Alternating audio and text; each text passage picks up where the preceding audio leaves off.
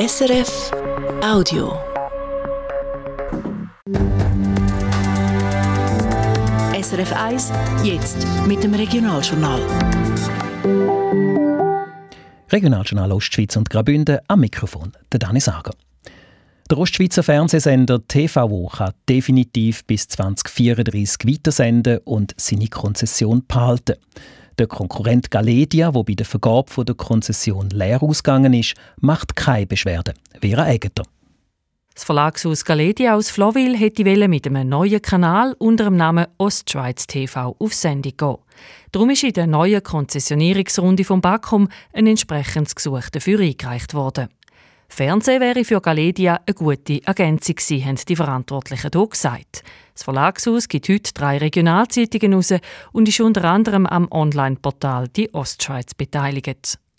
Die Fernsehkonzession hätte jedes Jahr 3,6 Millionen Franken Gebührengelder bringen Die kommt jetzt auch in Zukunft der Platzhirsch TVO über, wo zu CH Media gehört. 30 Tage lang hat gegen den Entscheid vom Backum Beschwerde gemacht werden. Galedia verzichtet darauf. Das hat heute auf Anfrage geheissen. Die Chance, dass es Backum sich anders bzw. zugunsten von Galedia entscheidet, die sind sehr klein. Statt einen Haufen Geld in ein langes und aussichtsloses Verfahren zu investieren, will man lieber das ausbauen, was man schon hätte, hat der CEO Daniel Ettlinger heute gesagt. Pensionierte Kaderpersonen aus der Pflege haben einen offenen Brief an die St. Galler Regierung und das Kantonsparlament geschrieben. Sie sind besorgt über die Entwicklung in den öffentlichen Spitälern und sehen im angekündigten Abbau von 440 Stellen einen Kahlschlag und eine Gefährdung der Gesundheitsversorgung, heisst sie in dem Brief.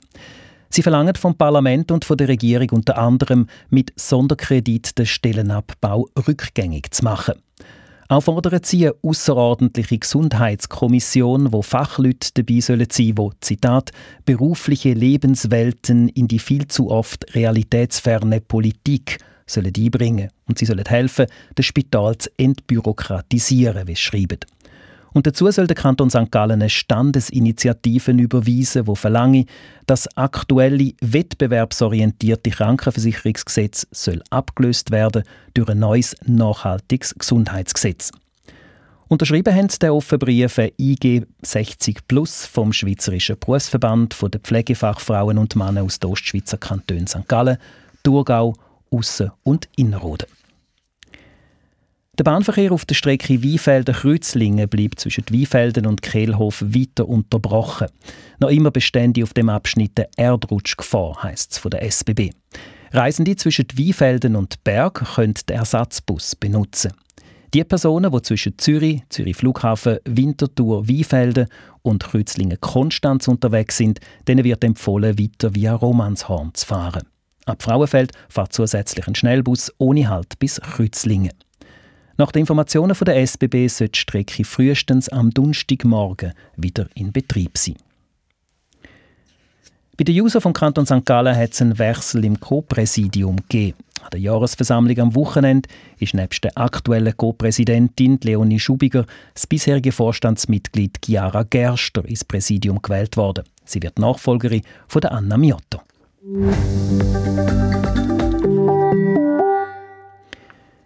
Seit Mitte Dezember letzten Jahr ist das ehemalige Altersheim zu Doppel eine temporäre Asylunterkunft vom Bund. Wo der Bund und Gemeinde dort mal informiert haben, hat es Ängste aus der Bevölkerung gegeben. Niemand kann einem sagen, was wirklich passiert. Das ist halt eine riesige Unsicherheit, die im Dorf ist. Also lernt ja, nein, das Dorf Redobel war nie dagegen, gewesen, gar nicht. Einfach die Menge macht es aus auf den kleinen Dörfli. Und wir haben einfach noch eine schöne, heile Welt. Und die wollen wir auch beibehalten. Und da ist so eine Angst da, dass die ein bisschen eingeschränkt werden können. Jetzt ist die Asylunterkunft seit zwei Monaten in Betrieb. Wir gehen auf Redobel und ziehen eine erste Bilanz. Heute Abend dann am halb sechs im Regionaljournal Ostschweiz, hier auf SRF 1. Das war ein Podcast von SRF.